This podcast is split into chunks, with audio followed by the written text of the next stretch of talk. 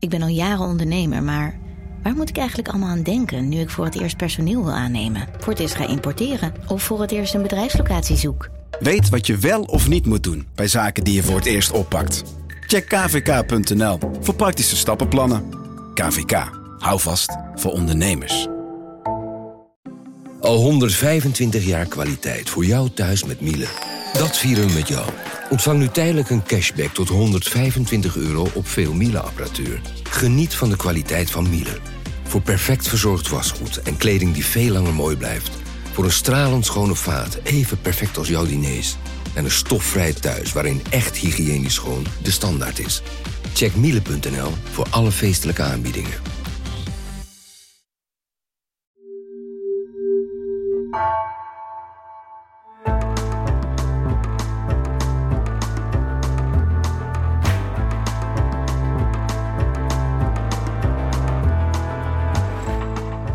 Welkom bij het uur. Slechts een paar hele kleine ingrepen kunnen zomaar leiden tot een langer, fitter en gelukkiger leven. En vooral een fitter brein. Erik Scherder komt hier zojuist de trap op stormen, drie treden per pas, want de man is op een missie. Zijn pleidooi om meer te bewegen maakte de professor beroemd. Maar er is meer. Een pleidooi voor positief denken bijvoorbeeld. En voor muziek in je leven. Scherder wil andere ziekenhuizen, andere bejaardenzorg, andere scholen. Het is een man met een missie. Tegenover mij zit een wetenschapper en een activist. Maar ook, en misschien verklaart dat ook wel een beetje de gedrevenheid, een laadbloeier. Welkom bij het uur met hersenwetenschapper Erik Scherder. Mijn naam is Pieter van der Wielen.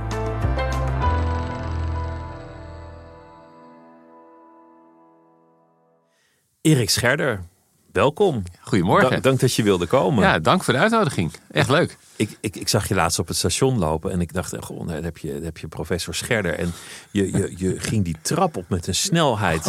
Drie, de drie treden eh, per pas. Oh, ja. Zo- zo- ik dacht, die, die heeft nog een goede conditie. Ja, dat doe ik vaak expres dubbele treden. Hè, omdat dan voor je dijbeenspieren ook iets meer belasting is.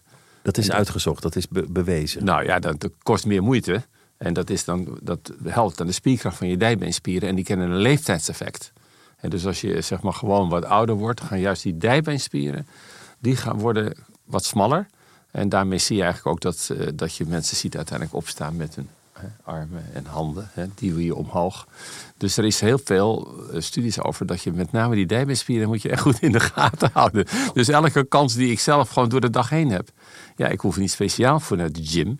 Ik kan het ook gewoon op de centraal station gewoon dubbele treden nemen. En als jij een roltrap zou nemen, zou je dan worden aangesproken? Want je bent inmiddels Ik, ik vermijd figuur. het echt enorm. Ja. En ik zie ook wel mensen, enkele, enkele, je moet het allemaal in bescheidenheid zien. Dat eh, als ik op Utrecht Centraal, de mensen lopen naar de roltrap. En dan zien ze mij en dan zie je ze afwijken naar de trap. Dan denken ze, oh ja, dat is die, dat is die man van dat die bewegen. die daar altijd wel Nou, over zit te zeuren. Leuk hè? Ben, ben je- ben je ook een beetje een hypochonder als je zo met je eigen gezondheid bezig Ja, bent? ik ben wel, wel degelijk hypochonder.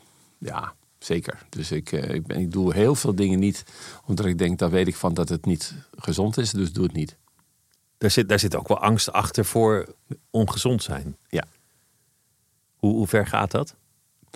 Nou ja, niet zo dat het mijn leven beheerst. Maar eh, kijk bijvoorbeeld, zo gauw ik nog meer las over alcohol bijvoorbeeld. Ik dronk altijd wel een half glaasje rode wijn, half. Omdat ik s'avonds graag werk. En eh, dacht, oh ja, ik lees het nu. En eh, al jaren geleden hoor. Eh, ik kap ermee. Ja, dat was toch maar een half glaasje. En in de kroeg zat ik eerlijk gezegd nooit. Het kwam er gewoon niet van. Dus het zat niet in mijn levenspatroon. Dus geen alcohol. Ja, roken precies hetzelfde. Natuurlijk al lang geleden. Ooit wel gerookt, een beetje in het begin. Ook niet meer. Dus ja, Is, is, is er iets geweest in jouw leven waardoor gezondheid zo'n groot thema is geworden? Ehm, nou, ik heb wel een periode gehad toen ik ach- 17, 18 was dat ik toxoplasmose had. Dat was een, een, eh, een, een, eh, zeg maar een lymfklierziekte. En eh, daar ben ik toen de hele tijd mee uit de relatie geweest. Zeg maar drie kwart jaar of een jaar. En ik denk dat daar ook die angsten uit naar voren zijn gekomen. Net in die tienertijd, net als het leven Ja. moet gaan beginnen. Ja. Net Ja, als iedereen erop uitgaat. het zo vraagt, ja. ja. Het leven in en dan drie kwart jaar is op Best die lang, leeftijd heel lang. Best lang. En, eh, en zeker nog een beetje onbekend in die tijd. Dus eh, nou, ja, ik denk dat dat wel een trigger was om te denken, oh, ik moet echt op allerlei dingen letten. Eh, ja, en zo vlecht je het dan door je leven heen hè, eigenlijk. Misschien ook wel een zegen, omdat voor veel mensen is het er lekker op losleven tot de klachten komen. En voor een deel ben je dan misschien al laat. Want, want vaak komt de rekening zoals met alles achteraf. Klopt. Ja, het is natuurlijk toch, veel van die dingen zijn de sluipmoordenaar. nou weet ik dat we ooit een keer, we hebben voor de EO, maken we vaak series. En een van die, eh, in een van die afleveringen bezocht ik een Rotterdamse vrouw. En die een geweldige vrouw, helemaal vol met tattoos. En die, en die had dus het, was de tegenpol. Die zei: Jij met je gezeik, zei ze. Eet hier, man, hier lekkere worstjes. En hier neem nog een biertje. En ondertussen rookte ze. Dus zei ik: Jou schelen, je leeft niet. Ik leef. Nou, dan een paar jaar korter. Nou en? Doe normaal. Hè? Zo, het is echt geweldig hè, om, mee te maken ook. En ja, en ja, zij heeft natuurlijk ook een punt. Er zijn heel veel mensen die zeggen natuurlijk van ja, dag, ik doe gewoon wat ik wil. Ik vind het ook een goed punt als het, als het zo zou gaan. Dat zou zo mooi zijn. Als je dan er helemaal op los zou leven. En je zou een paar jaar korter leven. Maar dan, dan wel op het hoogtepunt ertussen uitpiepen. Als, als het geheel en al zonder klachten en aftakeling zou, kunnen. ja. dan, dan, zou ik daarvoor tekenen. Ja, ik kan me voorstellen. Het is natuurlijk de tegenkant. Dus als je in grote groepen denkt. Dat, uh, kijk, een flink aantal jaar geleden werden we 65. Uh, eh, of misschien nog iets uh, jonger werden we al ziek. Maar bij 65 werd je ziek en dan leefde je nog vijf jaar. Nu word je 85, maar je wordt toch nog steeds ziek bij 65. dus dat die grens van ziek worden is eigenlijk niet mee opgeschoven. Dus 20 jaar kwakkelen. Ja, de, de medische zorg is natuurlijk zo goed geworden dat je dus niet meer snel overlijdt. Maar de vraag is of je dan dat nou een goed vooruitzicht vindt. Als je een goede groepen aan grote groepen denkt, dan denk ik nee, dan kan ik toch best wel gewoon. En ik moet je ook wel zeggen dat natuurlijk, ja, ik voel me ook altijd gewoon fit. dus ik spreek heel veel mensen zeggen, ja, ik, ik moet zeggen, ik drink wel, maar dan gewoon, ik kom thuis en doe een biertje. Nou, en het eten een glaasje wijn. Nou, en het zijn toch twee units per dag. En dan zeg ik, nou, en ja, ik ben een tijdje gestopt. Man, toen merkte ik echt dat, ja, ik voel me echt fit en fijn. Nou, zeg, nou, nou, doe het. Ja, nou ja, ja, nee, nee, maar ja, het is toch heel gezellig en zo. En dus ze merken, men merkt wel degelijk dat het ook een directe spin-off is als je het niet doet. Het gaat, het gaat, ik, heb al je boeken nu, gelezen. Het gaat over hele kleine ingrepen. Je kunt met een, met een minimale ingreep in je leven al zo'n enorm effect bewerkstelligen. Dat, dat vind ik het meest verrassende. Twintig minuten bewegen. Dat, dat lijkt helemaal niks. Nee. Heeft een reusachtig effect dat, dat ene glaasje alcohol, zou je zeggen, nou ja, dat, dat kan al een reusachtig effect hebben. Ja, je moet altijd uh, praten in de zin van, uh, dat doe je ook, maar in, uh, in het verminderen van de risico's op. Hè. Je, je voorkomt er niks mee, maar je verlaagt wel enorm de risico's. en die effectgrootte zijn niet hoor, het zijn, zijn matige effectgroottes overigens.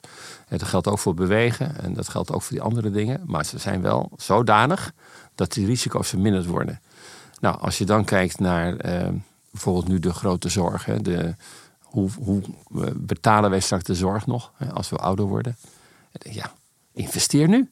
Investeer dan nu. Gewoon door de normale, gezonde, actieve leefstijl weer te omarmen. Met wat jij zegt, die kleine dingen. Die kun je toch gewoon door de dag heen larderen. Ik kan toch ook gewoon op het station die twee trappen nemen. Hè? Het is niks beetje moeite doen. En, uh, nou, maar elke dag een trap op de heenweg en op de terugweg is twee trappen per dag, is 700 trappen per jaar en dat heeft al een effect. Ja, zo is het.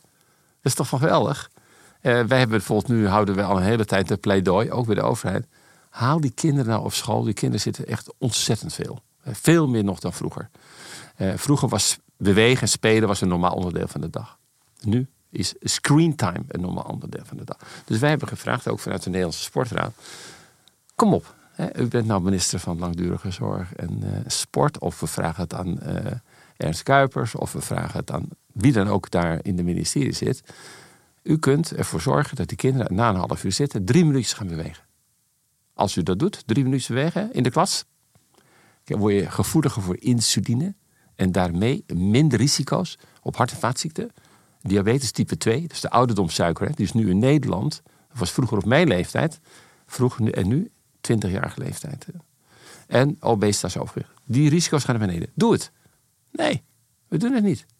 Als je het voorstelt aan, aan, ze, ze willen niet overhoren. En terwijl half uur zitten, drie minuten weg, die kinderen willen dat graag. Hele kleine, wat jij zei, hele kleine ingreep. Met een ontzettend mooi effect. Namelijk, kinderen denken, hé, hey, bewegen, dat wordt gewoon weer normaal in mijn je, dag. Je hoeft, je hoeft alleen maar de deur van het lokaal open te zetten. Die kinderen die stuiven naar buiten. Normaal ja, dat hoeft niet eens. Je kunt het in de klas doen. We hebben een pilot lopen in, in Oostdorp. En we zijn er geweest met, eh, nog met de vorige wethouder, met Simone Koekheim in Amsterdam. En we hebben ze om het hoekje gekeken. En die docent jongens, tijd om even... En die kinderen holden door de klas. Hij holde er tussendoor 4 x 2, 5 x 8, 3 x 9. Dus nog sommetjes. Als mensen wel denken dat het verloren tijd is, wat het natuurlijk niet is. En daarna, na drie minuten, gingen we gewoon weer zitten. Nou, mijn les ging weer door. En ik doe het nu op de VU. Bij mijn college, dus ik ben nog gelukkig fulltime bij de VU. Mijn college startte weer. En ik onderbreek na een half uur het college met een squat. Want anders moeten die tafeltjes omhoog en de laptop moet eraf. Dat kan allemaal niet met 400 studenten. Ik weet niet of het verhaal wil horen, onderbreek Ja, ja, ja, me. Maar, maar dan doe ik de squat van drie minuten. En, en dan, dan bewegen we met onze handen zo in de lucht wat ik, waar ik mee bezig ben op, op de slide. Dat beelden we dan even uit. Hè. Eh, zeg maar frontal cortex. Nou, dan kun je een F en een R zo in de lucht schrijven. eh, Om het even zichtbaar te maken. Nou, en na drie minuten gaat iedereen weer zitten. Maar ik, ik pak wel de winst mee. En zij denken, hé, hey, lekker, ik ben weer aandachtig. Ik heb weer concentratie. En het is goed voor mijn mentale gezondheid. hè, En je leert ook beter. Hè? Dat is heel vaak aangetoond. Als je tussendoor beweegt, onthoud je de materie Ja. beter. Fitte kinderen zijn beter in rekenen en taal. Hoor ik hier ook een klein beetje frustratie trouwens? Of, oh, want, want er, zit, er zitten twee kanten aan. Er zit de kant aan van het individu. Ga eens wat meer bewegen.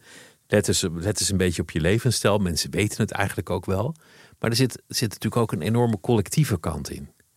Je hebt het over scholen, maar we zouden het ook kunnen hebben over ziekenhuizen, over, over be- bejaardentehuizen, over de inrichting van de publieke ruimte. Mooi, prachtig. Je, je- strijdt nu al zo'n twintig jaar hiervoor, misschien Ja. wel langer. Ja, Eh, Heb, heb je het idee dat, dat er eigenlijk niet zoveel bereikt wordt? Eh, ja, dat idee heb ik. Ja, dat is zeker zo. En ik, ik ben niet gefrustreerd. Ik weet niet zo goed wat dat voor soort gevoel is. Mensen zeggen wel eens hij is even gefrustreerd of hij is cynisch. Nee, ik voel wel strijdvaardigheid. We doen dit met, de, met. We hebben een aantal jaar geleden. Ik weet niet of je, of je dat wil, wil horen. Maar, Ja, ja, ja, eh, zeker. Toen, toen COVID uitbrak. Kijk, er was altijd al een pandemie. En die pandemie heet bewegingsarmoede. Dat is een officiële pandemie. Physical inactivity. 2012 geweldige publicatie geweest in The Lancet. Nou, Je weet, een top journal. En eh, WHO. Nou, wij zijn al langer, maar ook zeker toen enorm gemotiveerd geraakt om die pandemie naar de voorfront te brengen. Zeg, jongens, dat kan niet. Er overlijden dus per jaar aan eh, de ziekten gerelateerd aan zitten 5,3 miljoen mensen wereldwijd. Aan ziekten gerelateerd aan zitten. En zijn precies de ziekten die we net hadden, over hadden. Diabetes type 2, de ouderdomssuiker, overgewicht, obesitas en hart- en vaatziekten. Dus denk je bij jezelf, oké, en nu hebben we COVID. Eh, wat blijkt dat in de internationale literatuur, dus helemaal niet mijn mening, maar in de internationale literatuur lees je niet one pandemic, two pandemics. Namelijk bewegingsarmoede en COVID vlechten totaal in elkaar. Dus, dus een, een groter deel van de mensen die echt ernstig last kregen van COVID, had te maken met overgewicht of andere vormen Klopt. van bewegingsarmoede. Exact. En we weten allemaal mensen die heel fit waren en ook getroffen werden. Maar als je in grote groepen denkt, is dit absoluut zoals het is. Dus de internationale literatuur schreef: nu is het tijd dat al die landen, geldt niet alleen voor Nederland, die departementen met elkaar gaan samenwerken. Nu moet je optreden om het immuunsysteem van de, al onze bewoners, om die te versterken. En dat doe je door uit die stoel te komen en door meer te bewegen. Exercise immunology, prachtig. Nou, wij zijn dus met Joop Alberda en met Louis eh, en met eh, Sarine Wiegman. Er zit een groepje Epke, Bas van der Goor. Hebben we zo'n groepje van zeven. En eh, we zijn, de vertegenwoordigings Joop en ik zijn naar, met Guido Davio van de Volleybalbond... hebben we een brief geschreven naar alle departementen... vier maanden na het uitbreken van COVID. En gevraagd, kunnen wij komen? Wij hebben een verhaal dat we willen delen. Nou, dat hielp. En wij zijn daar geweest in Den Haag. En toen waren er nog een aantal ministers ook, of DG's of wat dan ook. Zijn inmiddels allemaal ongeveer weer weg. Diezelfde ministers. Maar goed, Joop heeft verhaal gehouden en ik. En we hebben laten zien, dit is COVID-19 en dat is de bewegingsarmoede-pandemie. En we kunnen het zo niet door laten gaan. Want dit zijn twee pandemieën en de hele economie valt om. Doe het nu. Kom op met actie. En die actie is niet gekke dingen. Maar gewoon wat ik zeg. Hè, larderen door de dag heen. Van jongs af aan. Maar iedereen, elke leeftijdsgroep. En ze hebben gekeken en ze hebben gezegd. Ik citeer. Ja, er komen iconische maatregelen. Dat was hun uitspraak. Drie jaar geleden alweer. Ja, in mei 2020. Niks gebeurd, toch? Niets. Dus er is een beweegalliantie opgestart. Allemaal, allemaal bottom-up. Maar wij vroegen iconische maatregelen. Prima, dat betekent de overheid gaat dieven. Hè? Die moet dieven. En dan denken wij heel erg aan die achterstandswijken. Aan mensen die het niet makkelijk hebben. Die niet morgen denken, haha, wat heb ik toch een leven. Nee, die mensen hebben andere zorgen. Die moet je helpen. Kijk, jij en ik weten het wel, maar die andere mensen, die moet je helpen. Er is van alles uitgekomen, behalve iconische maatregelen. Ja, daar maken wij ons natuurlijk echt druk En, over. en de maatregelen tegen COVID was blijf binnen, blijf op de bank zitten, de sportscholen dicht. Op een, op een zeker punt was het zwembad open en, en toen ging ik naar het zwembad en dan moest je eerst je handen desinfecteren voor je het water in mocht. Dat vond ik heel erg grappig. Toen zei ik, ik doe extra veel desinfecteren, want ik ga lekker lang zwemmen vandaag. Dat vond ik ook grappig. Ja. Maar, maar achteraf gezien natuurlijk idioot dat je, dat je juist onbewegelijkheid gaat promoten in een ziekte.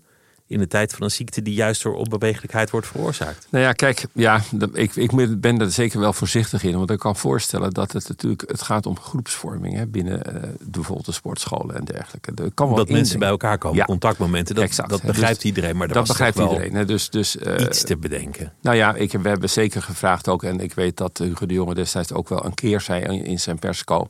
Van mensen denken eraan, ga in ieder geval naar buiten.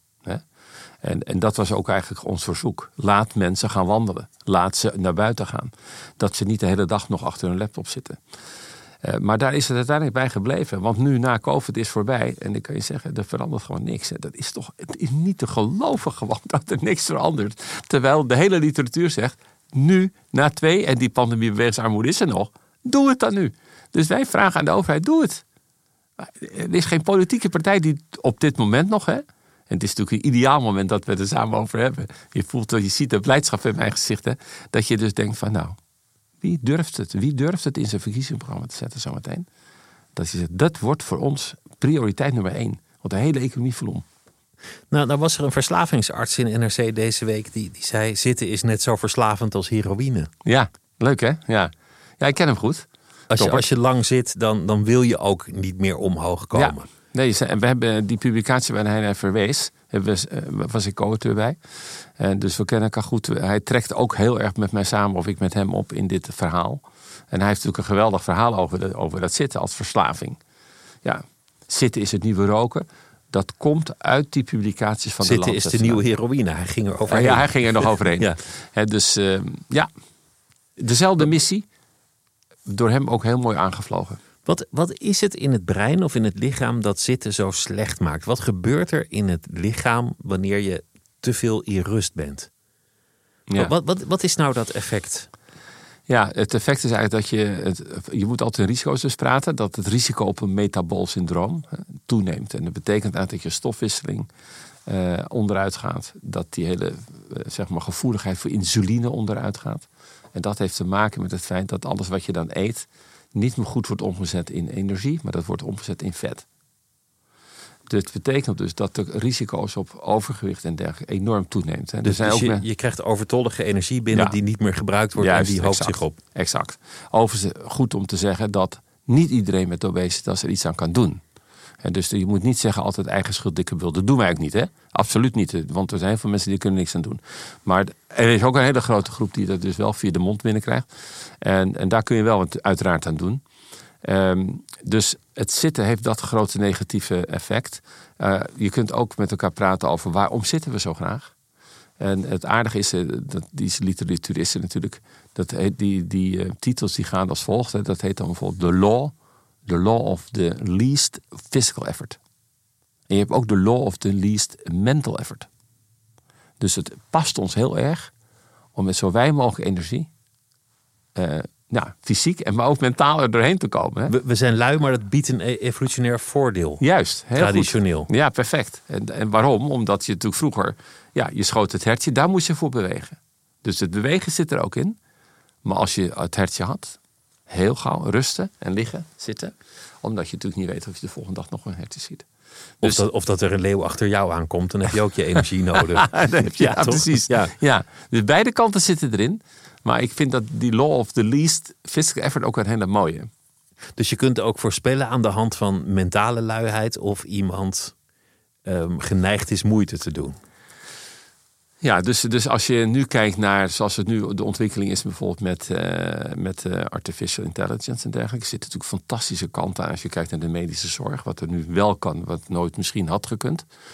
Maar vanuit, als je kijkt vanuit het onderwijs bijvoorbeeld, vanuit de universiteit en uh, primair onderwijs, MBO en HBO, maakt niet uit. Ja, hoeveel moeite doen we nog? Precies wat jij zegt. Moeite doen is namelijk essentieel. We willen mental effort hebben. Wil je zorgen dat het brein op een hoog niveau blijft functioneren. Dus je moet het jezelf moeilijk maken. Ja. Een, een nieuwe taal gaan leren op je zeventigste. Ook, ook Ja, al weet je dat je hem niet meer gaat spreken. Ja, geweldig idee. Moet iedereen doen. En juist als je denkt, ja, maar er echt, echt helemaal geen zin meer in. Ja, dan moet je dus die moeite doen om het te doen. En dat is echt belonend. Hè. Dan zie je echt wat, eh, hoe dat brein heel gunstig reageert. En eh, je ziet al vanaf je dertigste hè, dat er een soort afname is. Van eh, nou, bijvoorbeeld van de witte stoffen in je brein. Dat zijn de verbindingen. Ehm, niet bij iedereen. En dan zeggen mensen, oké, ja. En dan gaan mijn cognitieve functies ook wat minder worden. Antwoord is ook ja. En dan vragen mensen vaak, "Maar waarom merk ik dat dan niet? Dat moet toch merken, jongen? Ik zeg, nee, want heel vaak zie je in studies, het is niet mijn mening, in studies zie je dan dat als je nou zo 35 bent of zo, dan heb je de grote stappen heb je eigenlijk wel gemaakt. In groepen gedacht. Je hebt je studies gedaan of nog een cursus. Je hebt een, een baan gehad, een nieuwe baan, nog een baan. Maar dan denk je, nou, Dan, dan zit je wel op een plek waar je het aan kan. Exact. Dit is het wel. En dat is de valkuil. Want dan zie je dat je dus niet meer merkt dat je misschien minder lang je aandacht kan vasthouden. Of dat je echt stappen moet maken. En je denkt, hier moet ik me inspannen. Ja, je maakt een beetje links en rechts. Maar dat is niet hetzelfde. Dus dat is de valkuil. Maar als je, als je dat iets groter maakt, je, je, je wordt naar school gestuurd. Dat, dat, vond ik, dat vond ik dramatisch destijds, want dan moest je de hele dag zitten. Dan, dan op een gegeven moment ga je studeren, ben je klaar met de studie, dan heb je je vak gekozen. Weinig mensen wisselen van vak halverwege. Dus dan vanaf je 35ste tot het pensioen blijf je min of meer hetzelfde doen. Dan zit je op een kantoor, heb je het alweer, zitten. Ja. Ehm, ja, als je ziek bent, moet je gaan liggen in een ziekenhuis. En als je oud bent, dan moet je gaan zitten in een bejaardentehuis. Ja. Dus die, die hele samenleving zou eigenlijk op de schop moeten. ja. Totaal. Een revolutie. Een revolutie, maar dan in, in nog zeg maar een milde revolutie. Want we, wat we niet vragen is dat jij en ik in het trainingspak langs de weg in de stromende regen hardlopen. Dat, dat vraagt niemand. Het gaat erom dat je zegt: oké, wat doe, hoe ziet mijn dag eruit? Kan ik dat larderen door de dag heen? Dat ik en mentaal en fysiek voldoende uitdaging heb. Daar gaat het om. En niet wat jij denkt- zegt niet sporten. Dat, dat is eigenlijk, eigenlijk gaat het meer om alledaags bewegen. Liever dan, dan hardlopen of, of eh, op een ja, ja je, je maakt wel een goed punt. Hè? Dus bewegen en sporten zijn eigenlijk twee verschillende dingen. Waar, zit, waar zit dat verschil in? Waarom het, is, het, het verschil is eigenlijk dat, dat sporten, heel veel mensen denken, ja, maar dan moet ik naar een sportclub. Eh, dan moet ik gaan voetballen of hockeyen of ik, weet ik veel wat. Heb ik allemaal geen zin in. Dat doe ik niet. Het bewegen, dat is wat je in ieder geval elke dag kan doen. Hè, ik ben nu op de stromende regen naar de, op de fiets gekomen. Ja, dat had ik ook heel een auto kunnen nemen. Ja, nee, dit is de kans. Dit is een 20 minuten fietsen. Straks fiets ik door. Ik heb vandaag ga ik zeker anderhalf uur fietsen. Wel of geen regen. Dus dat is bewegen. En dat is het mooie ervan, dat iedereen, ook al loop je achter een rollator, kan je het ook doen. En dan vraag ik vaak aan mensen met een rollator. En mensen zeggen, ja, maar ik loop met een rollator en u heeft het altijd over 20 minuten. Ik zeg, nou, hoe lang loopt u eigenlijk met een rollator? Nou, vijf minuten. Dan zeg ik, en? Kunt u ook tien minuutjes? Ja, maar daar hebben we geen zin in. Dan zeg ik, hey, haha, haha, dan heb ik u toch, want dan moet u die tien minuten toch doen. Maar, maar, maar is het ook zo dat matig intensief bewegen Ja. beter is dan, dan heel intensief bewegen? Ja, voor de, als je over de hele groep heen kijkt, is dat precies het punt. Dus als je heel, heel getraind bent, is het prima als je op dat hoge niveau blijft sporten. En Maar als mensen denken van ja, maar dat heb ik allemaal niet, dus ja, geldt dit voor mij wel? Ja, matig intensief is het antwoord. Ik vind, ik vind wel interessant met wetenschap altijd dat, dat als je iets leest van, van pindakaas is wel gezond of niet gezond. Het, het fluctueert ook altijd een beetje. Eieren mogen wel, eieren mogen niet. Koffie heel slecht, koffie heel goed. Dat het, dat het meestal gewoon op vragenlijsten is gebaseerd. En, en daar zitten altijd vertekeningen in. Ik zou vandaag, weet ik zeker, kunnen aantonen dat het bezoeken van opera-premières goed is voor de levensverwachting. Maar wat je eigenlijk meet is een sociaal-economisch verschil. Waarschijnlijk. Er, zit, er zitten vaak vertekeningen in, dat soort onderzoek. mhm. Ben ben je daar zelf cynischer in geworden? Nee, niet echt, want eh, wat wij heel erg naar kijken zijn die studies die natuurlijk en kijken naar eh, de imaging. Hè, dus, maar dat moet je ook voorzichtig doen overigens. Dat je iets ziet in het in het brein. Hè, Of in en het brein. Dus daar moet je echt wel voorzichtig mee zijn. Zeker, zijn we ook. Eh, maar wat we ook heel veel kijken is naar studies die gaan over je bloedvaten. En in relatie tot bewegen. En dan zie je echt ontzettend de consistentie in dat soort studies, waarin matig intensief bewegen. dus neem bijvoorbeeld het aantal stappen die iemand zet. Nou, er waren nu heel recente studies over. Het hoeft geen 10.000 stappen, kan ook 5.000. Dat wisten we ook al jaren eigenlijk. Ehm, het gaat erom dat je een tijdje lang achter elkaar matig intensief beweegt, waardoor dan de kans dat je bloedvaten zich gaan verwijden en dat die bloedvaatwanden flexibel blijven, daar heb je een beetje tijd voor nodig. Dat is echt zoveel keer al bekeken. En daar hou ik het meest van. Van steeds maar opnieuw zoeken. En als ik denk, hier is de meeste consistentie over, dan kom ik er graag mee naar buiten. Dus niet zomaar een vragenlijst, maar je moet het ook echt zien ja. in het lichaam. Ja, en die studies zijn gewoon heel goed gedaan. Net hetzelfde als we terugkomen op uh, het immuunsysteem en de exercise immunology. Dat je ziet dat die afweercellen, neem bijvoorbeeld die natural killers, en K-cellen, natural killers, die killen alles wat binnenkomt aan virussen die reageren in zoveel studies heel gunstig als je matig intensief beweegt.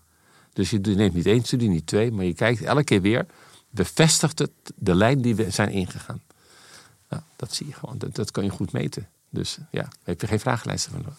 Is, er, is het brein gewoon ongeveer hetzelfde als bloedvaten? Kan je dat één op één naast elkaar leggen? Kan je zeggen van wat goed is voor de bloedvaten, is daardoor ook goed voor het brein? Dat in, als je het zo vraagt, ja. Ja, dus uh, het, het, is uh, ontzettend belangrijk dat je denkt aan wat doe ik aan bewegen, wat doe ik aan voeding en dieet als, het, als je denkt aan je bloedvaten. En daarmee investeer je zeker ook in de bloedvaatconditie van je hersenen. Dus, dus alles wat slecht is voor de bloedvaten, dat zal ook leiden tot een slechter brein. Ja, dat is natuurlijk. We hebben, dat heb je gelezen ook, het boek over uh, Hart voor je brein. Met Leonard Hofstra samen, de hoogleraar cardiologie. En daar leggen we ook die relatie steeds. Hè. Dus uh, een niet goed functionerend hart of hart-vaatstelsel. Zorg voor dat hart-vaatstelsel. Daarmee zorgt u ook voor een betere doorbloeding. Ja, en dat is natuurlijk als je kijkt naar de, het brein zelf. Uh, het is zo prachtig doorbloed. Uh, maar het is super klein. Die vaatjes zijn ook klein. Dus als dat een beetje aankoeken en zo, ja, dat, dat wil je niet. Dichtslippen, een, een ja. beetje plak of een, ja, of een, een beetje plakken, goed. Ja, precies. Dat, dat soort dingen. Ja. Dan, dan ga je er al aan. Kom je ook veel, want, want je had het over scholen. Ik weet dat je ook veel gedaan hebt in, in bejaardentehuizen. Ik weet niet of dat nog steeds de goede term ja, is. Ja, ja, dat zijn eigenlijk nu verpleeghuizen. Verpleeghuizen. Ja. Uh, ik, ik weet dat je ook wel eens dingen hebt gedaan in ziekenhuizen. Om, ja. om daar aandacht voor bewegen te ja. vragen. Ook vanuit de Nederlandse Sportraad, recent nog. Maar dat, dat moet inmiddels een 100-urige werkweek zijn. nou, dat is het misschien ook wel. Uh, maar uh, nou ja, ik vind het heel leuk om te zeggen dat bijvoorbeeld in de Nederlandse ziekenhuizen er echt ook een, een, een er is een ommekeer. Dus men, je hebt al heel erg mooi uh, de prehabilitatie. Dus men gaat re revalideren voordat men gaat opereren bijvoorbeeld. Heel slim. Ga conditioneel omhoog eerst. Ga dan opereren, kom je er fitter uit. Trainen voor de operatie. Trainen voor de operatie. Ja, dus dat is al een stuk heel erg geïmplementeerd eigenlijk in het Nederlandse ziekenhuiswezen. Maar nog niet in ieder ziekenhuis is het zo dat als ik lopend binnenkom, dat ik eh, s'avonds in de hal sta met de, met de oefeningen, met de fysio of de ergo. Nee, maar dat zie je bijvoorbeeld in Engeland weer wel. Hè. Dus ik kom lopend binnen voor uw galstenen. Ja, sorry, u gaat gewoon vanavond meedoen. En dat is het eigenlijk. Hè. Dus niet in je pyjama, na een half uur dat je binnen bent. Want, en dan is de grootste loopjes naar de televisiekamer. Dat is meestal om de hoek.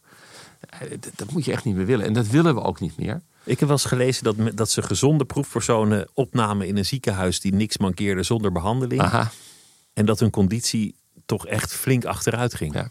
Alleen, door, een... alleen door patiënt te zijn. Ja. En de cognitie. vergeet die niet, want uh, de populatie die wordt opgenomen zijn oud, in het algemeen ouderen ja, hoe gaan die er cognitief in? En hoe kom je er cognitief uit? Met, daar bedoel ik mee, met name die executieve functies, zoals goed kunnen plannen, initiatief nemen, gemotiveerd blijven. Ja, als je straks, stel als alleenstaande ouderen weer uit de ziekenhuisopname komt, heb je die functies ontzettend hard nodig om er thuis wat van te maken. Neem we initiatieven. Ga ik weer uit, Albert Heijn, wat ik hè?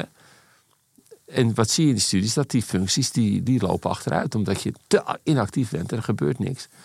Dus dat is een enorm uh, goede investering om dat te doen. Je zei net ook, ik ben blij dat ik niet met pensioen ben. Ja, daar ben ik er heel dankbaar voor. ja. Is dat, is dat ook een advies van, van doe het eigenlijk niet? Ja. Ga er niet uit op je 67ste. Ja, eh, het is een advies met een, met een voorzichtigheid, want er zijn toen mensen die zijn versleten. In, in zware beroepen. Zware beroepen. Zul je wel moeten, denk ik. Zeker. En het leuke is dat die studies ook zeggen: ga wel met pensioen. Want je ziet dat die mensen functioneel opknappen daarna. Blijft over de cognitieve uitdaging. En dus ook voor die mensen zeg ik: ja, gaat u met pensioen. Eh, Als ik het af moet zeggen, hè. maar dat is een goed idee. Maar denk aan uw cognitieve uitdaging. Dus dat betekent, ja, wat gaat u nou doen? Gaat u door met, of gaat u een hobby beginnen? Er zijn hele mooie studies gedaan door Denise Park. Zij is een wereldberoemde vrouw. Ehm, en zij heeft onder andere gevonden, dat waren mensen tussen de 50 en 89 jaar.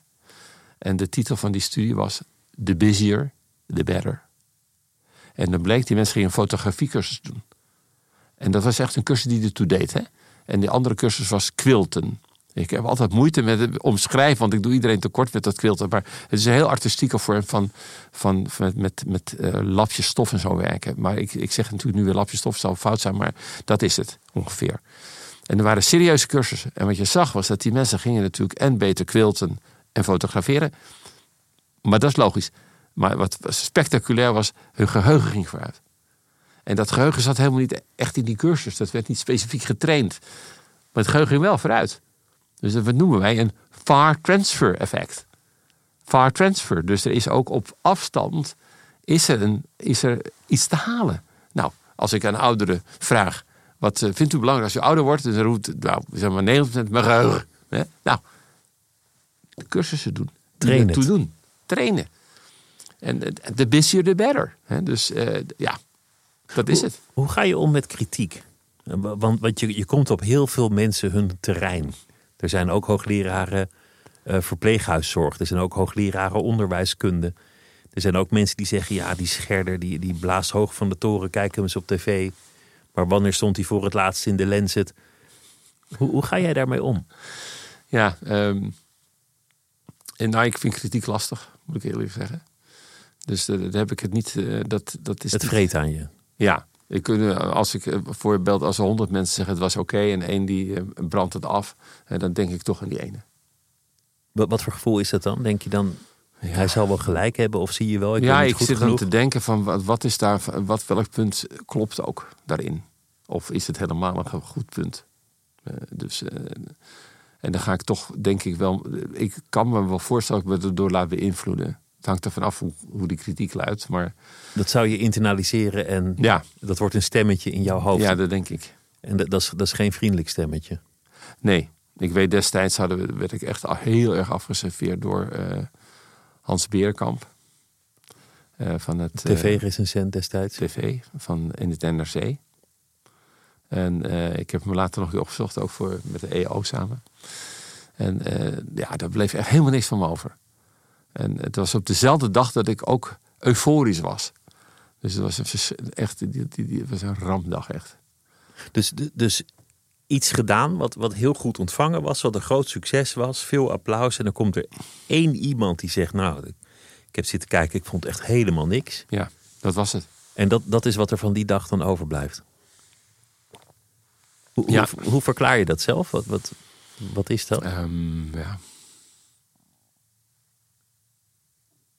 Ik heb natuurlijk vooral gedacht van, eh, ja, hij heeft misschien wel een punt ook. Ik denk ook dat ik het heb aangepast daarna.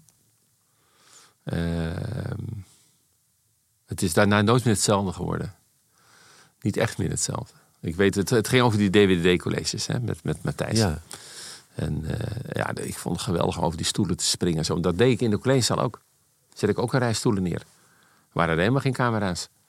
En dan sprong ik over die stoelen heen. En, en, ehm, Nou, fantastisch toch? Het gaat over bewegen, je doet het. Er, er ja, het ging 1 ook over het mensen. feit dat als je inspant... dat je dan niet dingen tegelijk kan doen. Je kan niet en over stoelen springen en ook een rekensommetje maken. En dan deed ik het eerst zelf. En dan eh, was natuurlijk ook... Oh, die student dacht, oké, gelukkig niet eh doffe zooi. Hè? En dan vroeg, vroeg ik een student en dan liep ik met die student mee. Ja, dat vond ik superleuk. Heel veel van die dingen. En ja, dat deed ik ook in die uitzending. Nou, hij vond allemaal gewoon dat ik begon met heb u er zin in.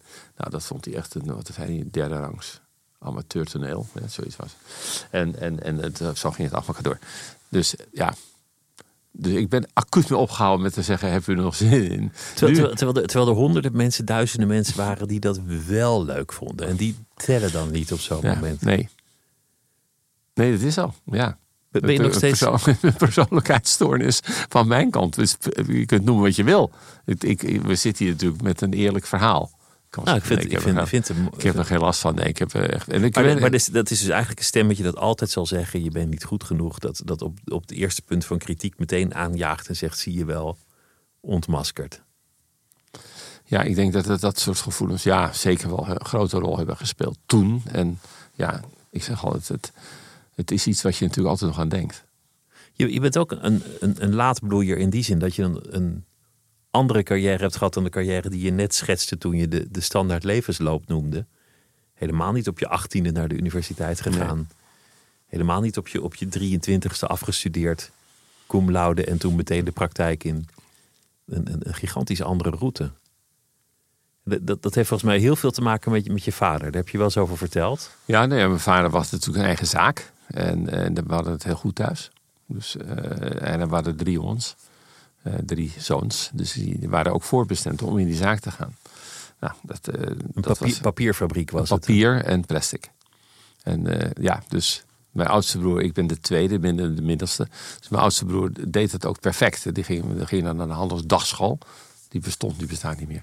En eh, omdat je de handel ingaat, snap je? Dat, mijn vader had het heel goed uitgestippeld. En, eh, en mijn broer ging ook al op zijn zestiende werken bij een bepaalde firma in, hier in Nederland. En dan ging hij naar het buitenland. Die buitenlandse fabrieken. En dan aan de rol. Hè. Dus die ging gewoon met de, met de arbeiders. Ja, het klinkt een beetje. Maar de, zo werd het genoemd in die tijd. Mensen die aan de rol het papier maakten. Daar deed hij ook gewoon aan mee. En eh, dat deed hij fantastisch. Hij, hij zat met die mensen. eh, ja, hij was er een van hun. En eh, hij kon dat gewoon heel goed. En ik kwam achter hem aan. Dus ja. Ook handelsdagschool. Ik kon naar HBS of iets dergelijks. Maar nee, de- de- ja, je moest naar de handelsdagschool. Want dat was de route. En hoe, hoe zag het er dan uit als jij aan een, aan een papierrol Nee, ik ging er niet, begon er niet aan. Ik kwam ook in die Duitse fabriek. En ik zei, ja, nee, maar... Het gaat niet gebeuren. Nee, nee, ik zag iemand kwam er met zijn hand tussen. En, eh, en, eh, toen zag ik daar de gevolgen van. Toen zei ik, van, kan ik niet in het laboratorium werken hier? En eh, nou, dat was oké. Dus ik eh, ben in het lab daar gaan werken. En, eh, gekeken. Om maar goed, het was eigenlijk niet de opzet. De opzet was dat ik dat meeging. Met, dat, eh, met, de, met de planning. En, eh, dus, maar ik was ook heel alleen en eenzaam daar. En ik zei, ik, ik, kan dat zo niet volhouden. Dus uiteindelijk heeft mijn vader me eerder teruggehaald naar de zaak. En mijn broer zat toen nog in Schotland wonen. Maar goed, het gevolg was ook heel begrijpelijk. Dat natuurlijk mijn, mijn jongste broer kwam er nog achteraan. En eh, dat mijn vader en mijn oudste broer, die leidden de zaak. Ja, ik, ik had eigenlijk die route niet afgemaakt, snap je? Wa- Was je daarmee in teleurstelling? Voor, nou, je voor hun vader? misschien wel. Het werd er niet op die manier uitgesproken hoor. En mijn vader gaf ook. Hij zag uiteindelijk ook heel erg in dat ik ongelukkig was. En ik deed natuurlijk niet echt mee. Ik deed wel, ik werkte wel, maar ja, niet met het beleid. En, ehm, dus ik, ik, eh, en toen zag hij dat ook. Toen zei hij van, weet je, ja, je, je mag mij best wat anders doen. Doe via wat anders. Vier jaar. En als het niet lukt, kom je weer terug. Dus was op zich super fijn dat ik terug kon. En, maar goed, dat, ik dacht wel, nou ja, als ik nou eenmaal deze stap, misschien wel de moeilijkste stap in mijn leven, hè, om uit die firma weg te gaan. En, maar goed, ik had natuurlijk niet veel, alleen handelsdagschool. En, en toen ben je via de tennis, Ja, tennisleraar naar fysio fysiotherapie. en zo doorgestapt. Ja. Van de fysiotherapie naar, naar eh, Ja. verder studeren, geïnteresseerd al meteen in beweging. En uiteindelijk, Vooral in de hersenen, omdat ik in de verlierskliniek werkte. Als fysiotherapeut. En daar, daar zag je. Ja, daar dat is een klein gewoon- ziekenhuis. En dat is psychiatrie en neurologie. En als je veel liefde kreeg voor neurologie, mocht je daar, ook van de hoogleraar, overal bij zijn, ook bij de obducties. Als je maar je mond hield, hè, zeiden wij dan. Hè, en dan- wij waren de buitenste kring. Eh, maar je had de hoogleraar en dan de neurologen, de assistent, de artsassistenten. en dan kwamen wij. Maar je mocht er overal bij zijn. Dus, eh, en ik dacht bij mezelf, joh, die mevrouw die liep gisteravond nog op de afdeling. En nu ligt het brein daar op de plank. En dan zie je zo'n dood brein van iemand die de dag ervoor Ja. nog liep. Ik denk, hoe kan dat? En de, de patholoog steed aan de plakken. Hè? En dan, ja, dan keek iedereen mee. En dan dacht je, oh ja, daar zie je dit. En daar zagen ze dat. En daar zagen ze dat. En ik dacht, ja, dat moet je toch als je die mensen goed wil behandelen, dan wil je eigenlijk weten hoe het werkt. Hè, toch? Het is je essentie. Maar ook, ook wonderlijk dat, dat jullie dan zo'n zo'n brein in een plak De zagen. patholoog, hè? Sneed hem. Ja, ja. En, jullie kijken. Ja. En dat je dan allemaal schade ziet. Terwijl, Ja. die, terwijl die vrouw dan nou ja, de dag ervoor, of, of- Ja. of, later twee dagen ervoor zijn, misschien wel zonder klachten. Nee, ze had wel klachten. Oh, ze had wel Ja, klachten. ja, ja, ja, Oh, ja, ja. Maar ze liep nog wel. Dus Maar ze liep nog. Ze, als, was nog. als buitenstaander relatief dan dacht je, die mevrouw heb ik nog niet lopen gisteren. Nou, en dan luister je. En dan denk je bij jezelf, ja, dit is zo fenomenaal, dat orgaan. Dat kan heel, en er waren natuurlijk heel veel mensen gewoon klinisch. eh, jonge mensen met MS, die al echt heel erg waren aangedaan. En eh, waar niet altijd toen nog een hele veel adequate eh, behandelingen voor waren. Dus dat was ook heel, eh, je raakte echt zo onder de indruk daarvan. Maar je wilde steeds meer snappen hoe het, hoe het ging werken. En die kans kwam op de VU. Het werkt twee kanten op in wat je nu doet. Het, het brein wordt beïnvloed door je gedrag, door je Ja. levensstijl. Maar je levensstijl wordt geheel en al gevormd door dat brein. Ja, Dat brein dat, dat lui is. Dat brein dat, dat zegt... Nou, die bank die, die, die ligt er wel heel goed bij. En er is wel een leuke wedstrijd op tv. En een zakje chips en een biertje. Nou, dat zou er wel ingaan. ja, Het is ook het brein. ja. En dat brein wordt ook weer dan beschadigd. Dus nou ja, Ja, dat kijk, is de eh, cirkel. Ja, je heeft helemaal gelijk. Dus het mooie van, eh, of eigenlijk wel, ja, het is best mooi dat bijvoorbeeld zoals vet en suiker, hè, het brein is niet mee geëvolueerd. Hè. Dus vet en suiker is nog altijd heel belonend in ons brein. Een frietje, nou, prima. Hè. En waarom? Omdat het is vet. En vroeger was dat natuurlijk essentieel. Want je had in energie tijden van nodig. schaarste. Ja. En nu legt eh, de grossier, de kruidenier, legt het op ons bijna bij mij in mijn mond al. Hè? Dus de reclame is, het wordt in uw keuken gebracht. En daar heb ik wel eens bij de kruidenier over, eh, bij leuke lezingen, verteld. Waarom zet u het niet in de hal? Dan heb ik in ieder geval nog het loopje met mijn boodschappen. Dat vond ik wel heel leuk. En zij vonden het ook oké hoor, overigens. En, en toen zei de, ik weet nog, de CEO van Albert Heijn, die zei dan van ja, maar de man op die kar, hè, die fietst toch heel erg. Nee, zeg, was is motorisch aangestuurd. Absoluut niet. Dus dat was wel leuk. Maar hè, dus het gemak dient de mensen. Ja, het gemak dient de mensen niet. Dat is het antwoord. Als jij nou wel dat andere pad in was gegaan en in de rest van je leven werk gaan doen dat je niet heel leuk vond, waar je niet zo gepassioneerd over bent, dan, dan zat je nu waarschijnlijk ook heel anders tegenover me. In een wel. heel andere conditie. Ja, het, het effect van doen wat je leuk vindt, van, van het leiden van een leven dat je, dat je opwint, dat, dat moet zo gigantisch zijn. ja Op het brein, op het welzijn, Ja. op de conditie. zeker. Absoluut. En, en, en niet iedereen heeft die kans of het geluk ook. Hè. Dus dat, dat Je realiseer hebt dat ik. niet voor het zeggen altijd. Nee, natuurlijk niet. En, eh, maar dat maakt het eigenlijk ook waarom, als ik dan weer terugkom op het begin van eh, waarom zou de overheid niet wat meer moeten gaan meehelpen, echt moeten optreden. Ehm, ja, dan denk ik juist aan die mensen die niet zo die kans hebben. Eh, Men- en- Mensen die gewoon blij zijn als ze de huur kunnen betalen. ja, die gewoon ellende hebben thuis, die financiële te- tekorten hebben. En dat is- zijn tegenwoordig, die groep is groter, hè, want eh energiecrisis, noem maar op. Dus ja, voor die mensen moet je gewoon zeggen: oké, wij gaan, wij, we tuttelen niet, wij gaan u gewoon helpen. Hè, wij halen die kindertjes weer uit die bankjes vandaan, enzo, enzovoort. Is maar als voorbeeldje. Maar dat is een mooi voorbeeld, vind ik, omdat het gewoon geen 1 euro kost en toch doet men het niet. Maar begin ergens weer met die jeugd om, en juist in die wijken waar het moeilijk is, om dan te zeggen: kom wij zijn er voor jullie. Maar nou ook echt, hè? Niet, niet met weer het volgende projectje wat weer verdwijnt. Ik wil geen projecten meer. We willen dat er gewoon een, een maatschappelijke verandering komt die er echt toe doet. Het is heel op- opvallend hè, dat als we kijken naar de acute zorg. En we weten allemaal wie daar vroeger de hoofd van was tijdens COVID. Dat dezelfde bewindspersoon nu zegt: het individu bepaalt. Hij schrijft in de Tweede Kamer. Nou, hoe kan dat? Het individu bepaalt niet. Want we hebben gezien hoeveel mensen wel wat anders aan hun hoofd hebben. Het zijn ontwerpfouten van een samenleving. Van, van de voedselindustrie, van, van de vormgeving, van de inrichting van werk en inkomen. Ja, Laten we het hebben over positief denken. Dat, Leuk. dat, dat wordt ook altijd eh, geopperd van ja, de beste voorspeller voor een goede gezondheid is of iemand optimistisch in het leven staat. Je moet jezelf trainen om, om positief te denken. ja. Als samenleving doen we dat totaal niet. We hebben het nu ook alweer over crisis. Ja. We hobbelen van crisis naar crisis naar Ja. crisis. Alles is een crisis. Eh, als je de krant leest, denk je, nou ja, eh, la- laat ik maar springen, want die toekomst komt eraan. Armageddon. Het, ik vind het allemaal heel erg negatief. Ja, Terwijl, terwijl ja, zo slecht eh, vergeleken met 200 jaar geleden hebben we het niet. nee, absoluut niet. Absoluut. Nederland is natuurlijk een geweldig land. Ik bedoel, dat zegt Mark Ja. Rutte terecht. Het is een geweldig land wat we hier Ja, hebben. hij zegt altijd onwijs gaaf. Dat vind ik dan, dan Ja. een beetje gedateerd tiener. Oh ja, maar het is wel een geweldig land. En, en, eh, en eh, nogmaals, dat geldt niet voor iedereen. Maar we hebben het hier over het algemeen gesproken. Hebben we het fantastisch. En dus er zou heel veel reden zijn om, eh, om positief te denken. Ehm, en er zijn heel veel studies naar die laten zien dat juist dingen als hoop en als positief denken, optimistisch zijn, eh, dat dat een gezondheidseffect heeft. Daar ehm, voorkom je natuurlijk niks mee, maar ehm, je hebt wel een, ehm, zeg maar, de risico's op welbevinden, die, de- zeg maar op niet welbevinden, die nemen echt wel af. Als je positief in het leven staat. Ja. Er, zijn, er zijn heel veel studies naar, naar het effect van positief denken. ja. Mensen die optimistisch zijn, die, die leven gezonder, die leven langer. Wat is eigenlijk positief denken?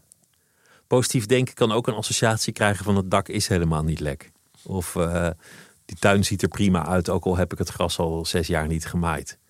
Positief denken kan ook een soort negatieve associatie hebben. Van ontkenning. Maar, maar, wanneer ben je eigenlijk positief aan het denken?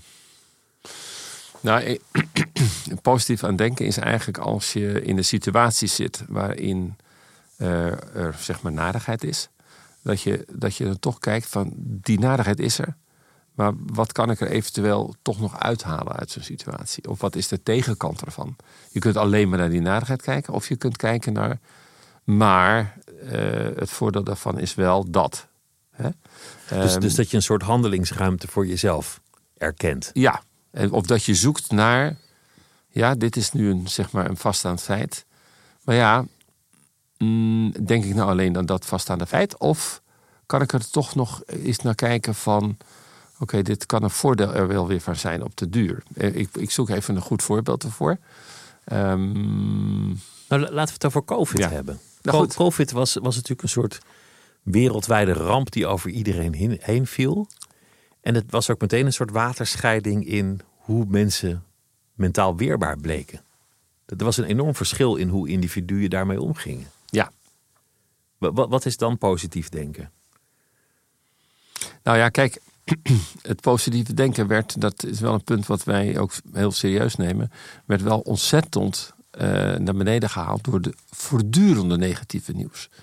En je kunt ook te veel negatief nieuws brengen, waardoor de kans dat je nog positief denkt wel steeds kleiner wordt. Hè? Dus er is Je kan fac- iemand gewoon de put in praten. nou ja, laat ik zeggen dat als je dan, ik, noem maar even als voorbeeld, eh, dat er weer nieuwe virussen komen, maar we kennen ze nog niet. Dan denk ik, ja, wat schiet ik hiermee op? Kom terug als u het wel weet. Maar wat heb ik aan boodschappen van virussen die we nog niet kennen, waarvan we nog niet weten wat de uitkomst wordt, maar wordt wel vastgemeld dat ze eraan komen. En dat in een tijd waarin we al blij waren dat we grip zouden kunnen krijgen op het virus, namelijk het COVID-19 gebeuren. Dus waarom dat soort nieuws erbij? En ehm, dus ja, je hebt, je hebt negatief nieuws nodig omdat je gewaarschuwd wil worden en je daar echt iets positiefs mee kan doen. Dus je kunt zeggen anderhalve meter, prima. Het positieve ervan is dat ik daar nog veel minder risico's neem. Dus je kan Ja, denken, dat, dat kan je zien als positief nieuws van er is een manier om ziekte te voorkomen. Exact. En eh, wij worden door die maatregelen eh, biedt ons de kans om die kans op ziek worden steeds kleiner te krijgen. Prachtig. Heel goed. Of ik moet nu thuiswerken. Nou ja, oké, dat is jammer, want ik mis mijn collega's. Maar ik kan wel mijn kinderen nu wat makkelijker naar school krijgen. Ik hoef niet meer dat gereest te hebben, wat ik op zich trouwens jammer vind. Maar goed, dat qua terzijde. beweging. ja, precies. Want aan dat hybride werken zitten ook echt tegenkanten. Eh, Maar zo kan je bij wijze van spreken, en dat ligt wel heel erg in mijn aard, moet ik er wel bij zeggen, maar dat is ook de literatuur. Kijk in elke situatie. Dus bijvoorbeeld als je kijkt naar de training van, van eh, optimisme. Hè. Bijvoorbeeld mijn collega Mijke Bart is hoogleraar geluk. Hè. En zij zegt, je kun je trainen. Kijk elke dag aan het eind van de dag, wat waren nou vandaag mijn positieve momenten? Oh, ik heb eh, een leuk interview gehad eh, bij de NRC. Hartstikke leuk uur geweest.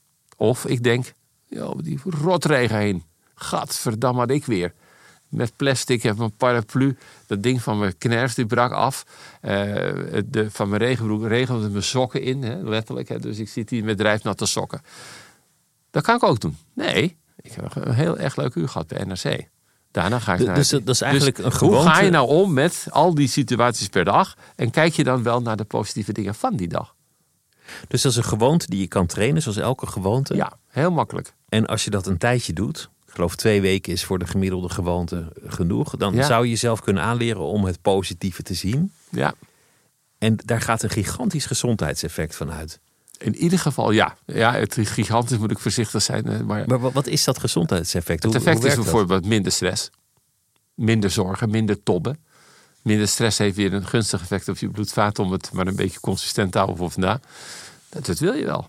Je wil ook het gevoel hebben van ja, ik heb eigenlijk best wel een goede dag gehad. En eh, we hebben ontzettend veel goede dagen. Als je gewoon kijkt van wat gebeurde me nou vandaag. Blijf ik hangen op het slechte weer? Of denk ik, ja, maar ik heb ook echt leuke dingen gehad. Ehm, en dat geldt eigenlijk voor hoop. Hè? Dus ik vind hoop ook heel mooi. Ehm, je hebt twee soorten hoop minimaal. Eén soort hoop is eh, wensen. Dus je kan hopen dat het straks droog is. Maar hebben er geen enkele invloed op. Het is een wens van me, want ik hoef niet weer in de regen. Maar hoop is ook, kan ook zijn, en dat is heel mooi. Hoop, ik heb een bepaald doel voor ogen. Dat kan elk doel zijn, hè? Eh, met een verlamming dat ik iets kan bewegen. Of eh, dat ik een bepaalde baan wil. Of dat ik een cursus haal. Whatever. Of een, een liefde. Ik heb het doel, maar het is niet makkelijk te halen. Ik weet wel de wegen er naartoe. Maar die zijn niet makkelijk. Ik moet, en dan komt hij, ik moet moeite doen om die wegen ook echt in te kunnen stappen. Dat is de hoop waar ik heel erg dol op ben. Want dat is, dat is wat je eigenlijk moet hebben. Dat je denkt, ik heb een bepaald doel. Een doel voor ogen hebben. Moeilijk. Maar ik ga daarvoor. Ja. En dat is, dat is zoals een film zonder, zonder tegenslag. Dan heb je geen film, Nee. dan heb je geen verhaal. Dus, dus een, een echte overwinning is pas een overwinning als het moeilijk was. Juist. Ik heb een fietstocht gemaakt, er was tegenwind, ik had een lekker band. Ja, ja. Eh, ik werd hartstikke moe, ik was exact. de weg kwijt. Ja. Maar ik heb het toch gevonden. Ja, heel mooi. Lekker gevoel. Heel goed. Dan is de beloning het grootste. En, en dat gevoel is een beloningsgevoel. En dan maak je ook stofjes vrij die jou dat goede gevoel geven. En dat kan dus op elk stapje zijn. Elk stapje dat je maakt, denk dat is mijn doel van vandaag. Niet makkelijk wordt, maar ja, ik weet wel hoe- hoe je moet doen. Ik hoop dat het me lukt. Ja, die hoop. Hè? En dat optimisme en positiviteit. Ja, dat is super. Maar als je natuurlijk nu kijkt naar energiecrisis, klimaatcrisis, huisvestingcrisis, onderwijscrisis, zorgcrisis, financiële crisis. eh, het, ik denk bij jezelf, ja, wat een ellende allemaal. Maar ja, is dat echt allemaal wel zo? Is het allemaal wel een echte crisis? Nou, nee. Nee. Als het een echte crisis was, dan, dan, dan nee. Ik wil zelfs COVID-19, hè. Was dat nou een echte crisis? Nou, als het echt, het was een echte crisis, hè. Maar he- heeft men daar dan op geageerd als een echte crisis? Nou, nee. Want het is weer voorbij en er is niets veranderd. Ja, ik kom er nog even op terug op het punt, want het is echt niet Nou, te geloven. Je, je zou kunnen zeggen dat, dat elke expert was ervan overtuigd dat er nog wel een keer een pandemie zou komen. Ja. Dat was gewoon een vaststaand feit. Die is gekomen. In die zin was het geen crisis. Het kon niet een verrassing zijn dat er vroeg of laat wel weer een virus op zou duiken. Dus, dus daarom is het vervelend, lastig, uitdagend, eh, naar. Er zijn mensen doodgegaan, ziek geworden, et cetera. Maar een, een, een echte crisis, daar zit ook een element van totale onverwachtheid in. Ik had wel de indruk dat men er toch te overvallen was. Jij niet? Nou, dat vind ik dan heel wonderlijk dat dat zo was. Ja, want we hadden ook SARS 1. En, En, SARS en, 1 was heel de veel, en, en de Spaanse griep en de Mexicaanse griep. En, en er zijn natuurlijk zoveel ziektes geweest waarvan we bang waren dat het de volgende pandemie zou worden. Ja. Dus, dus in die zin, ja, moet je ook uit. Het hoort ook bij het leven dat er soms een pandemie zal zijn. Maakt het niet minder vervelend, maar Nee, nee, klopt. Is dat een? Ja, het is misschien een beetje een woordenspelletje hoor, maar dat, dat vind ik. Wat, wat is voor jou, want je, je bent tegen comfort, zou ik kunnen zeggen. dat, d- ja. daar, daar gaat het leven over. Maak het jezelf moeilijk en uitdagend. Op, je, bent, je bent streng voor jezelf, competitief toch ook wel. Een, een, een man met een missie. Dus de zin van het leven zit hem uiteindelijk toch in een soort gevecht. Op de een of andere manier. Of zie ik dat verkeerd? Nee, nee, ik denk dat je het wel goed samenvat. Ik ben niet specifiek tegen comfort eh, in die zin. Ehm, ik vraag me af of alcohol comfort is. Ja, eh, omdat je je daardoor prettiger voelt. Maar je kunt je ook super prettig voelen zonder alcohol. Eh, omdat ik dat voorbeeld gaf, hè, dat mensen als ik het niet doe, ja, ik heb toch wel even gevoeld wat het dan is. Hè? Want dat was ook comfort. En, en natuurlijk, als je kijkt naar roken bijvoorbeeld, je kunt. Uh, ik kan heel veel uh, redenen opnoemen om te gaan roken. Om te gaan roken. Hè? Dus er is heel veel evidentie dat je denkt: ja, ga maar roken. Je, bent er, je aandacht duurt langer, je bent beter geconcentreerd, want je hebt in je brein nicotine-receptoren. En die worden bezet door de nicotine die je dus met roken binnenkrijgt. Dus je hebt meer aandacht, eh, meer langere concentratie. Je bent moe. Nog een sigaret kon je er nog even doorheen komen. Het zijn diezelfde nicotine-receptoren die je het gevoel geven van... Oké, ja, scherpe kantjes eraf. Nou, hoe fijn is dat niet? Dat je denkt, nee, elke keer weer dat, dit. En nou, ik rook even. voel me beter bij. Dus je kan een hele lijst opnoemen. Maar als je niet rookt, hè, als je daarmee zou stoppen, de beloning dan dat, dat je de kracht hebt gevonden om het te doen, om die te doen. Ja. Dus, maar daar zit ook een korte en lange termijn effect in. En, en het brein is helaas tot heel veel dingen in staat, maar de lange termijn is er niet één van. Het, het delay discounting, uitstel van beloning, hè, dat is lastig, ja, klopt. Ja, ja heel mooi. Ja, en, en in feite, uh, we willen het morgen. Dat zien we natuurlijk ook als een bankstel kopen. Hè, dat je zegt, hoe, hoe, wat is de levertijd? Hè? Zes maanden? Nou, Laat maar. Laat maar, ja. Dan moet ik altijd dat voorbeeld denken. Maar uh, ja, het is op lange termijn. Dat is absoluut zo. Maar dat geldt voor bewegen ook. Dat, dat, dat de effecten, als je, als je één dag gaat hardlopen of, of een lange wandeling, dan kijk je in de spiegel, zie ik al verschil? Nee, zie je niet. Dus je denkt, nou, wandelen heeft geen zin.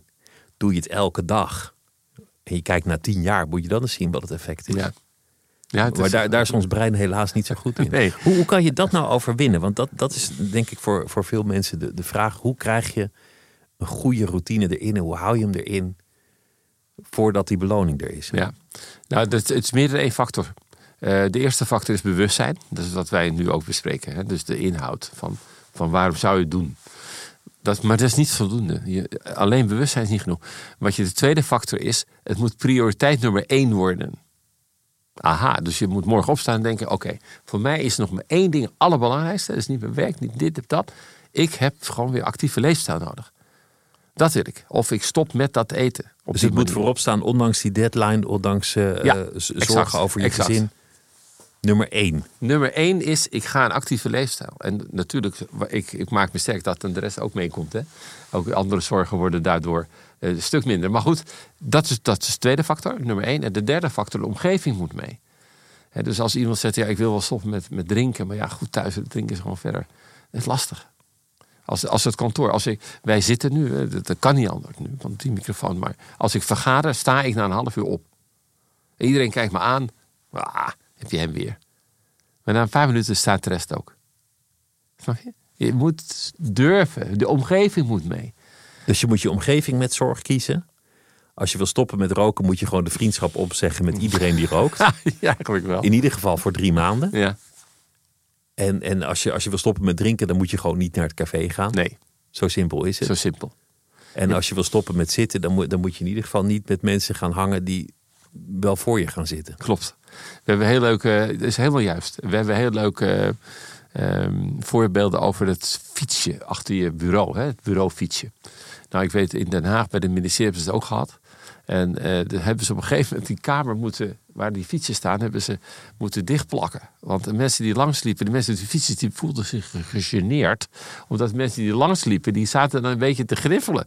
Oh, dan heb je hem weer achter zijn fietsje, op zijn fietsje, op arm, op zijn fietsje. Uitslover. Dat... Uitslover of fiets, hè, weet je. Dus die hebben ze nu, die kamers hebben ze moeten dichtplakken. Moet je nagaan, hè. Gewoon omdat de rest niet mee wil. Ja, dus we zijn nog een heel eind af hoor van uh, wanneer krijgen we nou een keer echt die omzwaai. En, hè, dus als we het hebben over wat je terecht zegt, we weten dat er wel weer een pandemie komt. En bereiden we ons daar nu dan beter op voor? Antwoord is nee. Hoe kan dat? De hele economie is omgevallen, toch? Toch, toch weer de waan van de dag, toch weer de korte termijn. Ja, Al dat soort dus dingen. Daar zijn we nog niet klaar mee. Zeg, we zitten alweer een, een uur op onze luie reet. We gaan, uh, we gaan erop uit. Dank je wel dat je, dat je langs wilde komen, Erik Scherder. Dank je wel dat ik mocht Dat was me een eh, groot genoegen. Dank. Mij ook. En zo zijn we aan het einde gekomen van deze aflevering van het uur. Volgende week dan zijn we er weer. Het uur wordt gemaakt door Mira Zeehandelaar, productie Claire van der Woude. Tot volgende week.